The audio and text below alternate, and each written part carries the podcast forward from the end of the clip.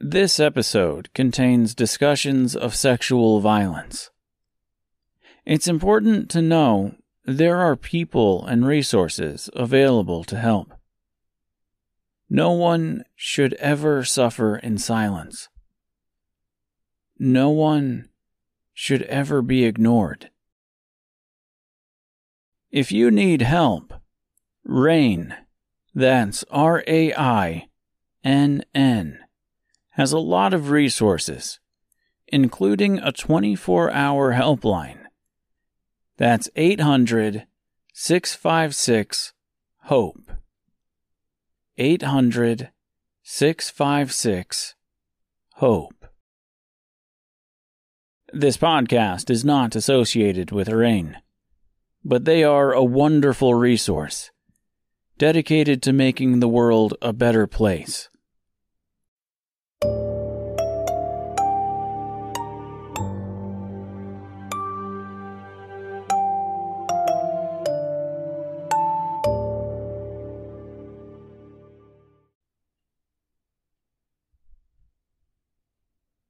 Darker Days of Dorothy Gale. Aftermath. For episodes 29 and 30, chapters 23 and 24, The Blind King, and Prelude to the Blind King. This week we're discussing chapter 23, The Blind King, and 24, Prelude to the Blind King, as well as Canto 7 of Dante's Inferno, Circle 4, Hoarders and Wasters, and Circle 5, The Wrathful and Sullen. Dante and Virgil enter the land of the hoarders and wasters.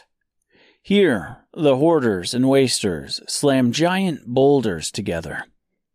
They also meet King Plutus, the mythological god of wealth and riches. He is screaming what is believed to be some sort of incantation to Satan. It's been said that it's untranslatable gibberish. As usual, Dante is fearful of this obstacle, and as usual, Virgil tells him not to be afraid. Plutus is brought down by Virgil when the poet reprimands him.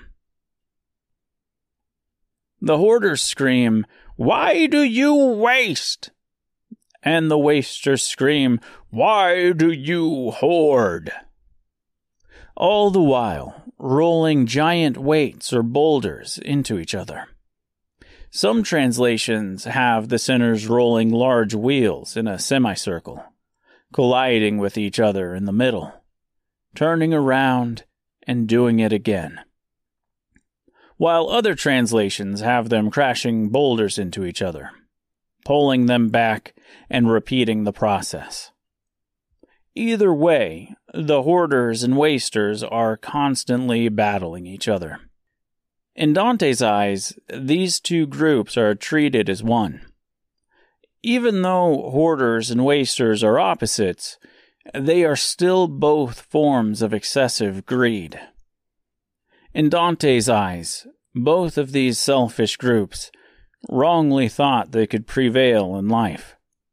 They are set here to fight each other in a war that cannot be won. Dante inquires about who these sinners are, but Virgil tells him they have been rendered unrecognizable. He does, however, relate to Dante that many of these sinners are clergymen, and some are even former popes. There is also a discussion of fortune here an angel, or possibly a goddess, in charge of shifting the distribution of wealth across the world in a way that is somehow balanced but not understandable or predictable to mankind. People curse her, but she does not hear the curses, and instead continues her work happily. We also get into the wrathful and the sullen in this canto. These souls exist in a repurposed version of the River Styx, or the River of Hate. Dante envisions it as a marsh. The wrathful souls here are indistinguishable from one another, and are those whose anger overcame them. They were hateful in life, so they must reside in the river of hate itself. They rage against each other, constantly fighting with brutal violence. Virgil tells Dante these are not the only ones damned to this circle, though. Below the surface are the sullen. They choke on their own hatred, unable to express themselves.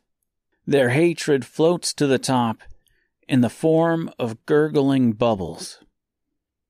In chapter 24 of Darker Days of Dorothy Gale, The Blind King, I've taken a lot of the same theology, but I've left a lot of Dante's imagery behind.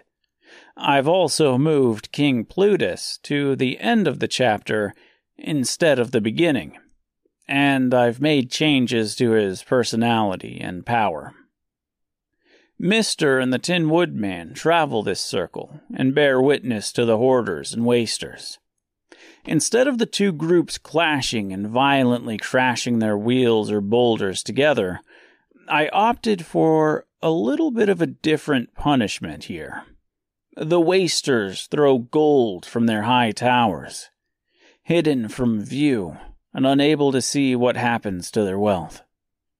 The hoarders, on the other hand, are below the marshy surface, reaching up to collect it. These figures are also obscured and unidentifiable. They reach blindly for a fortune they have no use for. Mister and the Woodman are approached by armed guards. Each of them sees a different threat, however. Mister sees winged monkeys, while the Tin Woodman sees wolves.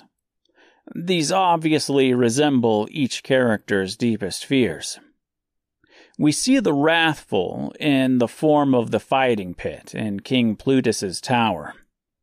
Again, the woodman sees wolves fighting and tearing at each other, while Mister sees the winged monkeys. For this interpretation of the Inferno, I've combined the sullen with the hoarders, living beneath the surface. That's not some kind of a statement or anything. It was purely for aesthetic reasons. When they finally meet Plutus in his tower, they discover he is blind. His eyes are empty sockets. He sits on a large throne, surrounded by furnaces. Slaves constantly shovel coal into them, stoking the flames of Plutus's hatred and anger. In the Inferno, Plutus is all bark and no bite. Virgil simply chastises him and he goes down. Here, he is an imposing force, with what we can assume is a great deal of power. There's a conversation between him and the travelers, and ultimately he agrees to let them go in the hopes that they will do what he was unable to kill Vel. In chapter 25, Prelude to the Blind King, we find out how Plutus becomes blind. This chapter isn't necessarily an Inferno chapter like the ones that came before it.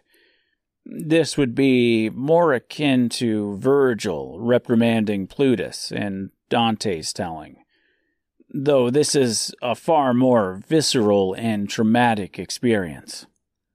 King Plutus's rape of Vel is an example of pure, unrelenting wrath.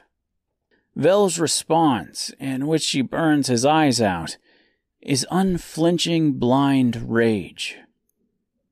Prelude to the Blind King was a difficult one. It was hard to write, hard to record, and hard to edit. And now it's hard to talk about, But I can't just leave the chapter and the topic largely unattended. This book, audiobook, podcast, however you want to categorize it, is no stranger to sexual violence. We've witnessed Reginald at the beginning with the man with the spring heels. We've witnessed the violence that led to Ozma and her sister's birth with the conception. And we've had slightly less than vague references to Tip and Mombi's relationship. All of those instances were different from this one, however. Or at least they feel different to me.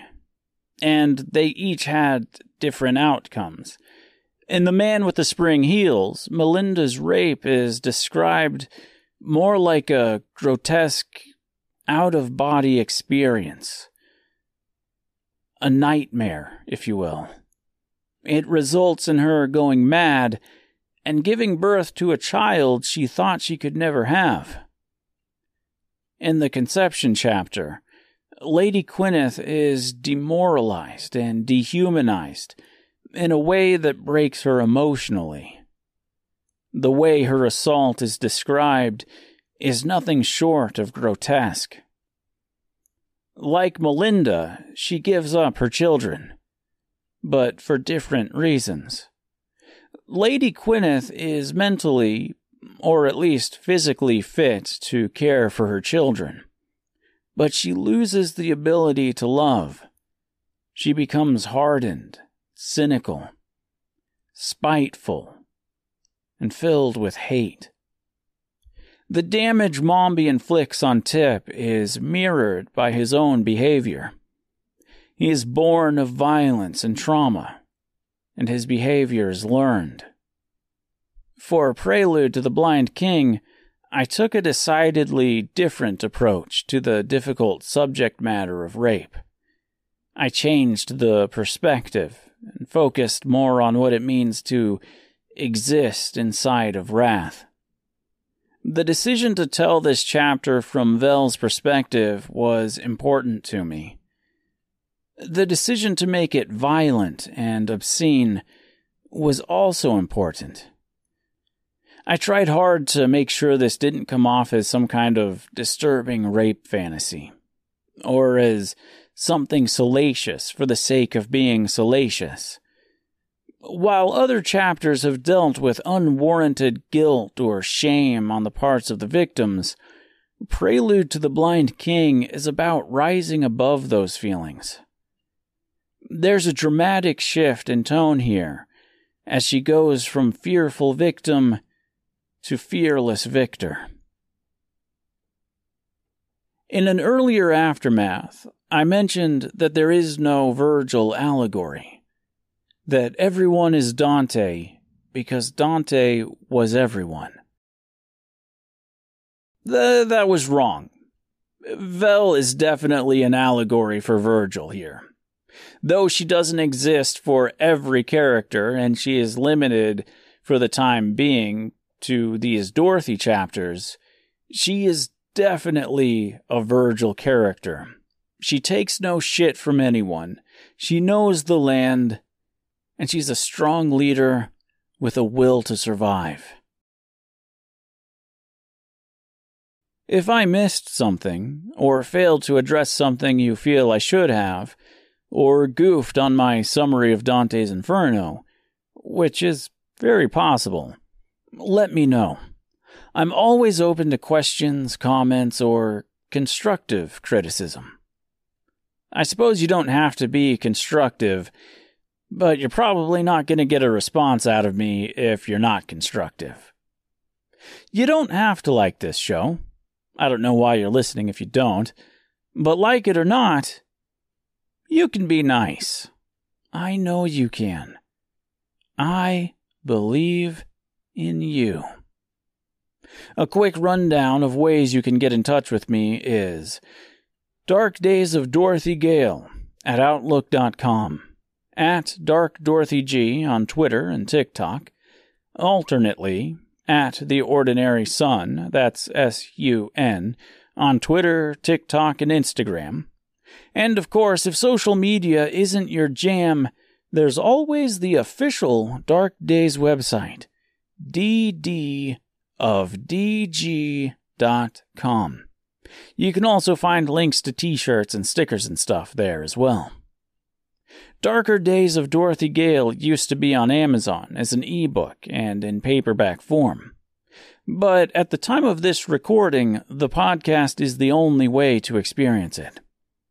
If you would like to support the show, buying a t shirt or a sticker or something really is the coolest way to go about it. If you want to support my specific brand of creativity in a more direct financial way, you can find me at buymeacoffee.com slash ordinary sun. Again, that's S-U-N. If you do, I'll give you a shout out on this unsuccessful and obscure podcast. And I'll even send you a handwritten thank you note, complete with a fun little sketch. If you don't want to donate to this cause, that's fine too. I'm happy to do this either way. Come back Friday, November 18th, for Chapter 26 The Heretic and its Aftermath, which will cover Canto 10 of Dante's Inferno, Circle 6 The Heretics. Thanks for listening. I love you all.